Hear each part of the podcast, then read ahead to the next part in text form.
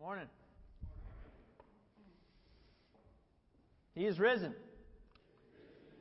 It's been a good morning, hasn't it? Great worship. Just really enjoyed that time. Good to hear from the kids. Good to watch them. Good to watch Scott's son in tempo with the stomps.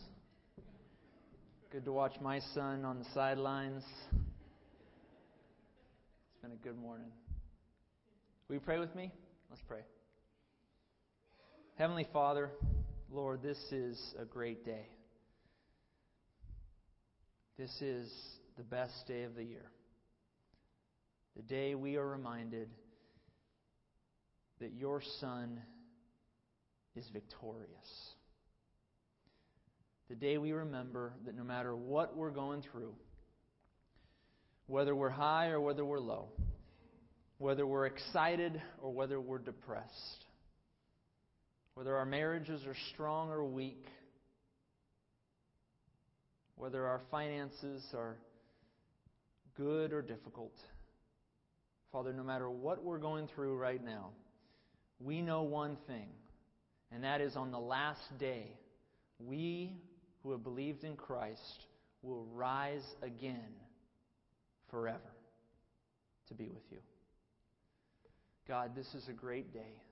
I pray that your Spirit would take hold of our hearts on this glorious Easter day and would remind us of the great hope that we have in us, the hope of resurrection. In Jesus' name we pray. Amen.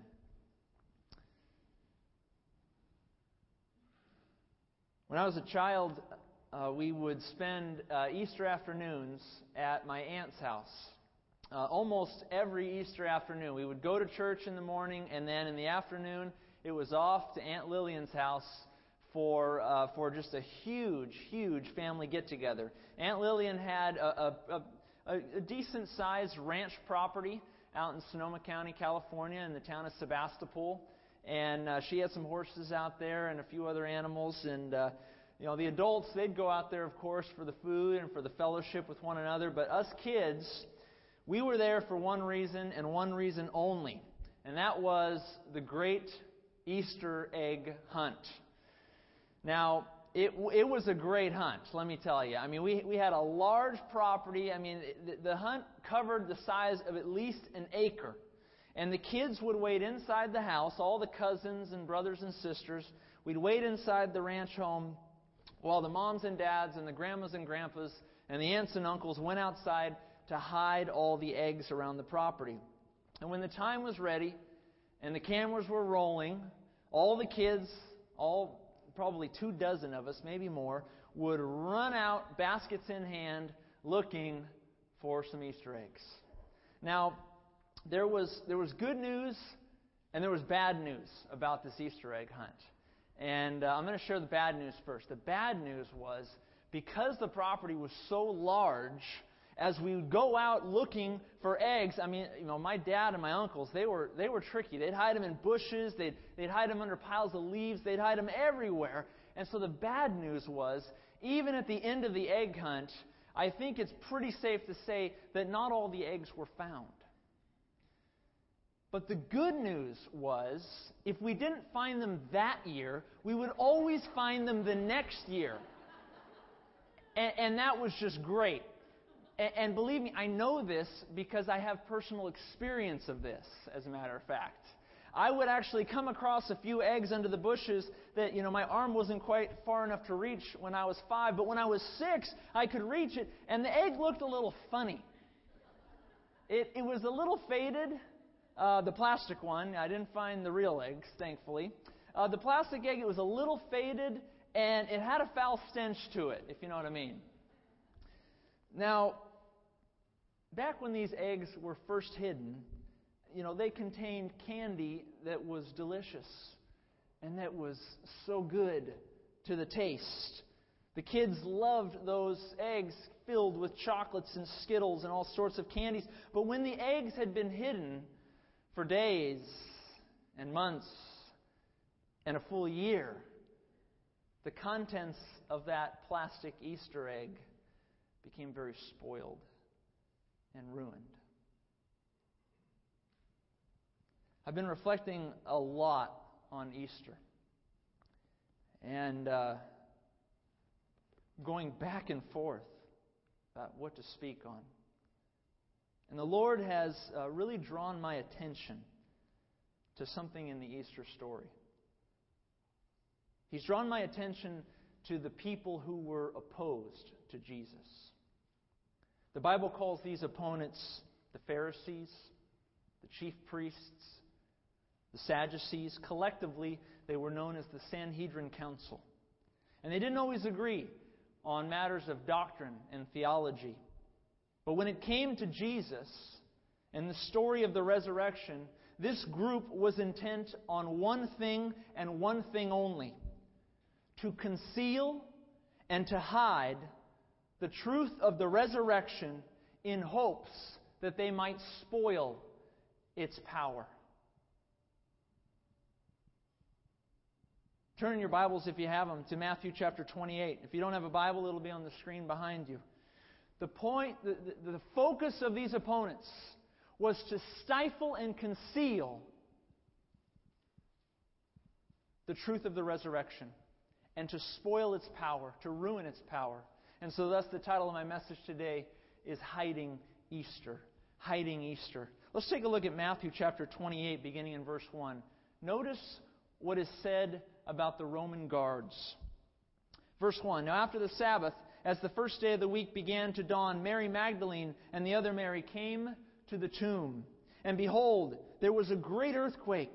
For an angel of the Lord descended from heaven and came and rolled back the stone from the door and sat on it.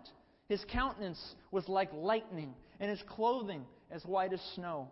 And the guards, the Roman guards, shook for fear of him and became like dead men.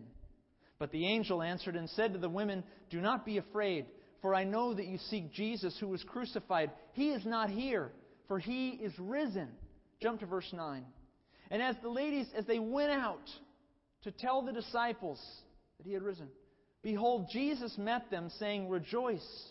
And so they came and they held him by the feet and worshipped him. Then Jesus said to them, Don't be afraid. Go and tell my brethren to go into Galilee, and there they will see me. Verse 11. Now, while the women were going, behold, some of the Roman guard came into the city and reported to the chief priests all the things that had happened. And when they had assembled with the elders and consulted together, they, the, the, religious leaders, the Jewish religious leaders, they gave a large sum of money to the soldiers, saying, Tell them his disciples came at night and stole him away while we slept. And if this comes to the governor's ears, we will appease him and make you secure. So the soldiers the guards, they took the money and did as they were instructed. And this saying is commonly reported among the Jews until this day. Imagine that for a moment. Put yourself into this story. The Jewish religious leaders who helped put Jesus to death,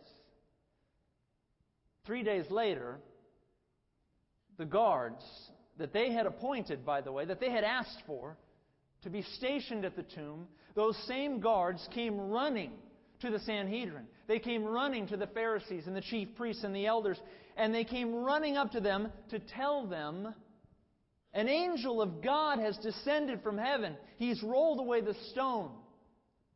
Jesus' body is not there.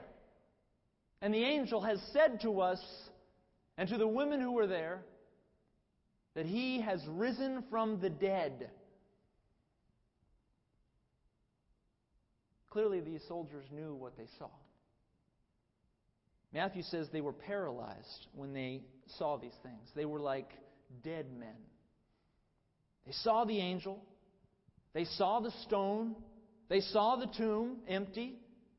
They were awestruck, they were dumbfounded, they were unable to fully comprehend the magnitude of the event they had just witnessed. They were, they were probably out of breath. They were scared. They didn't know what to do. And so they decided to run back to the very people who had called for them to be stationed at that tomb the Jewish Sanhedrin. And what do these leaders do? What do they do? They hear this, they, they see the soldiers come. They hear two soldiers, at least, give eyewitness account of what they had seen. Do they cross examine them? Do they convene an investigation to establish the potential that this might be true? No, instead they pay them. They pay them off. They hear the testimony. They can see that they're flabbergasted, out of breath, confused, scared, and they pay them to shut up.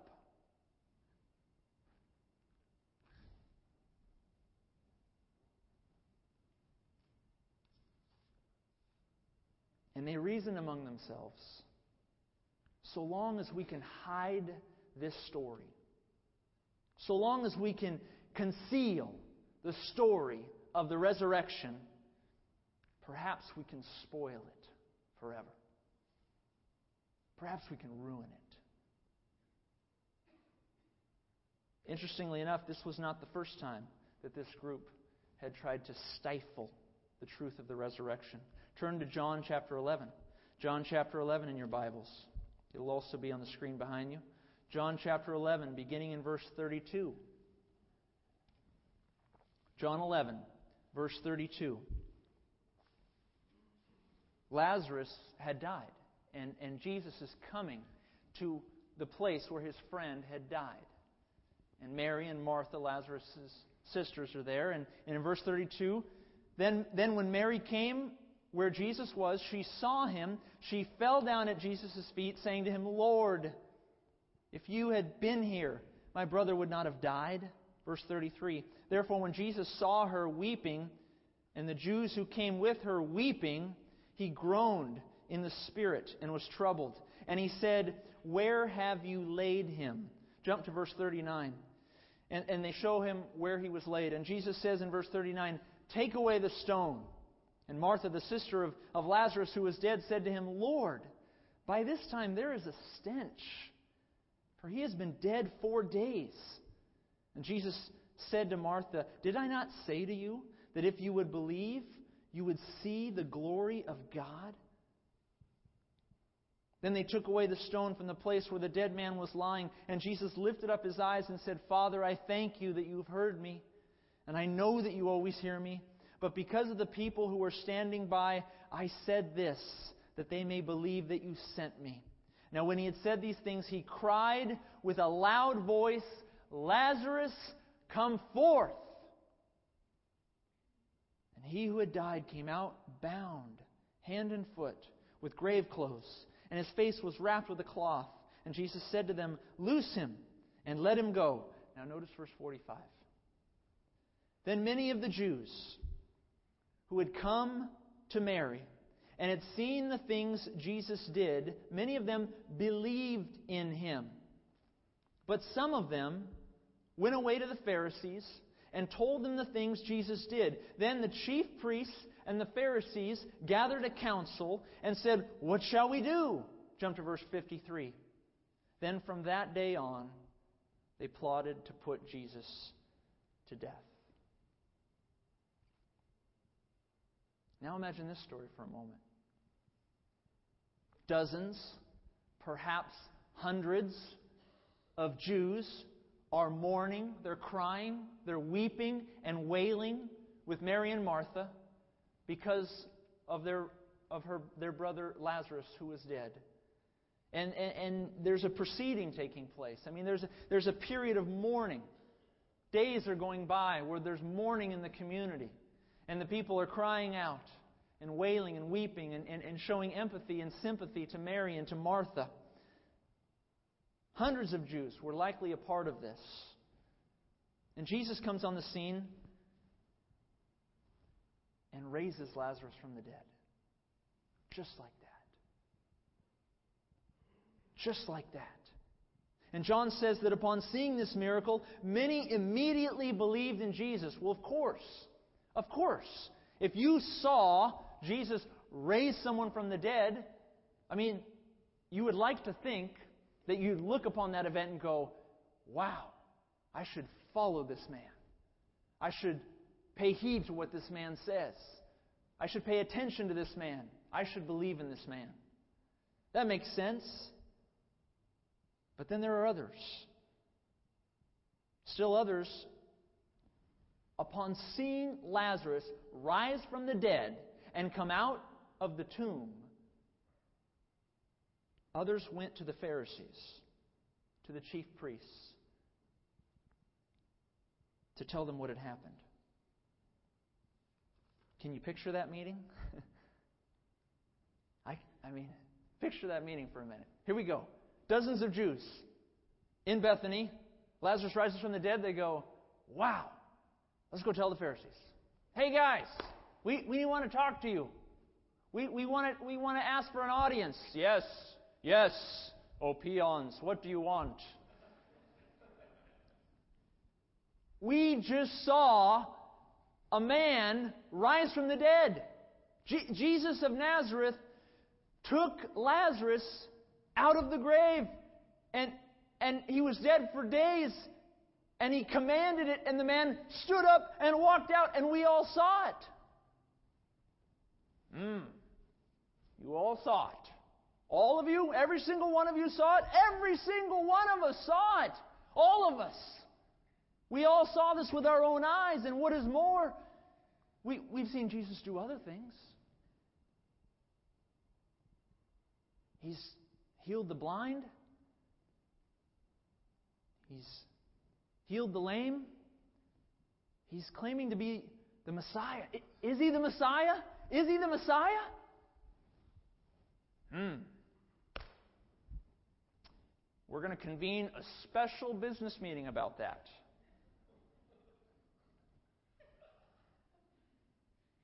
Really? Really? Think about this. Dozens of Jews, confused, not knowing quite what is happening, coming to their pastors, essentially, and saying, We, we don't know what to do with this. Is he the Messiah? Or not? Is this Beelzebub or is this of God? And their pastors look at them and say, We're going to we're going to call a meeting and figure this out. Of course, they knew where they were going with that meeting. John says they talked for a while, and then they plotted to kill Jesus. Never mind the fact that dozens of people saw this. Never mind the fact that dozens, hundreds, maybe even thousands have now witnessed miracle after miracle after miracle of Jesus of Nazareth. Reminds me of the words of, of Jesus in Luke 16. If they don't hear Moses or the prophets, neither will they be persuaded, though one rise from the dead. I submit to you that they knew it was true. Yeah. I submit to you that both those who saw it and those in the Sanhedrin who heard eyewitness testimony, they knew it was true. And they rejected it because they wanted power, because they liked their position of influence, because they felt threatened when another man was getting attention, when another man's teaching was being admired. They had a, a figure of the Messiah, and Jesus was not that figure. And they wanted another one. And so instead of embracing what they knew to be true, they decided to hide it, to conceal it, in hopes that they might spoil it. They knew it was true, and they plotted to hide it. They knew it was true. And that is why a chapter later, In John chapter 12, verse 10, who else did they plot to kill? Lazarus. My father in law brought that to my attention not long ago. I had overlooked it myself. In John 12, verse 10, they plotted to kill Lazarus as well. Why? Why would they have to do that? Why kill Lazarus?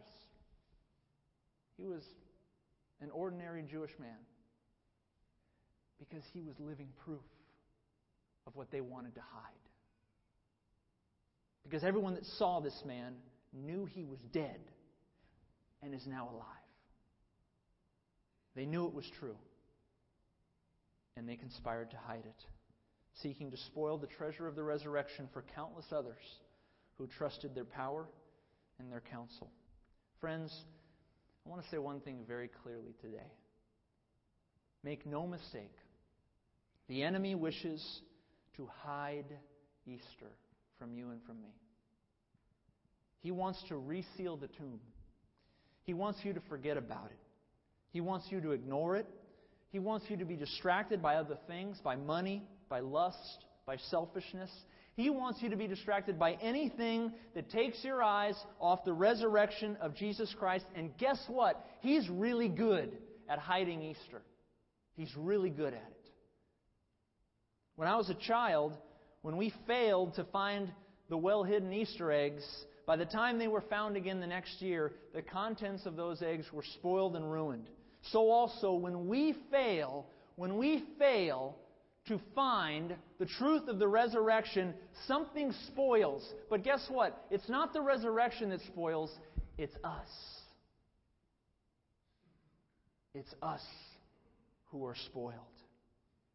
When we fail to meditate upon Jesus' resurrection, when we let the enemy hide its power from our eyes, when we willfully choose to ignore the hope that it brings, it is us who become ruined.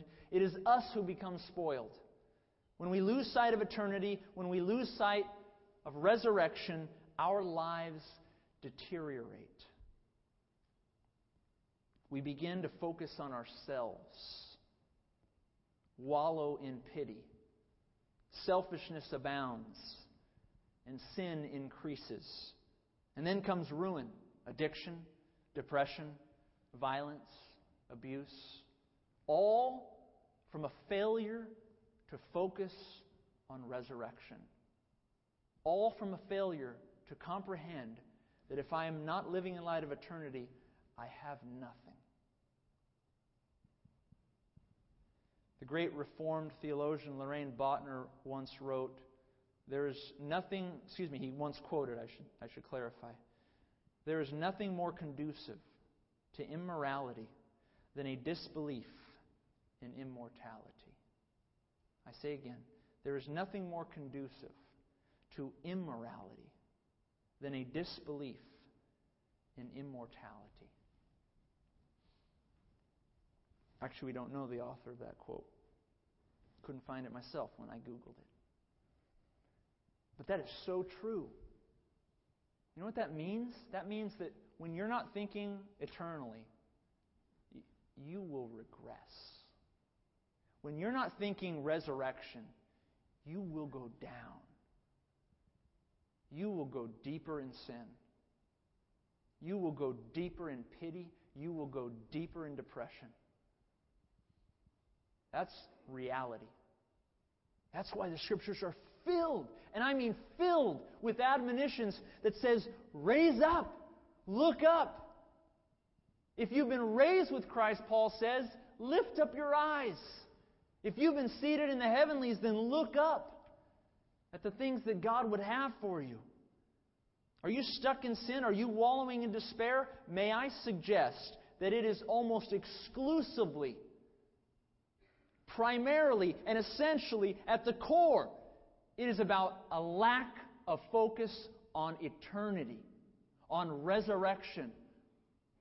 Now, we can talk all the psychology we want. You can bring in every psychiatrist you want. You can bring in every counselor you want. And they have value, and there's a place for them. But I'll tell you at the end of the day, if you're not thinking eternally, I don't care what they tell you. You will not get better. You will go down. Because without God, and without resurrection, and without eternity, there is no hope. They've got nothing to say if they don't have a God view. That's why Paul begs us in Romans 12. He says, Don't be conformed to this world. Be transformed by the renewing of your mind, that you may prove the good and acceptable and perfect will of God. And win our hearts and when our minds are attuned to the power and the hope of the resurrection, everything changes. We go from one side to the other. We go from being sick to being well. We go from being poor to knowing that on the last day we will be rich. We go from hurting to knowing that we will one day rejoice. We go from being cheated to being restored. We go from being abused to being made whole again. We go from being persecuted to being honored. We pass from death to life.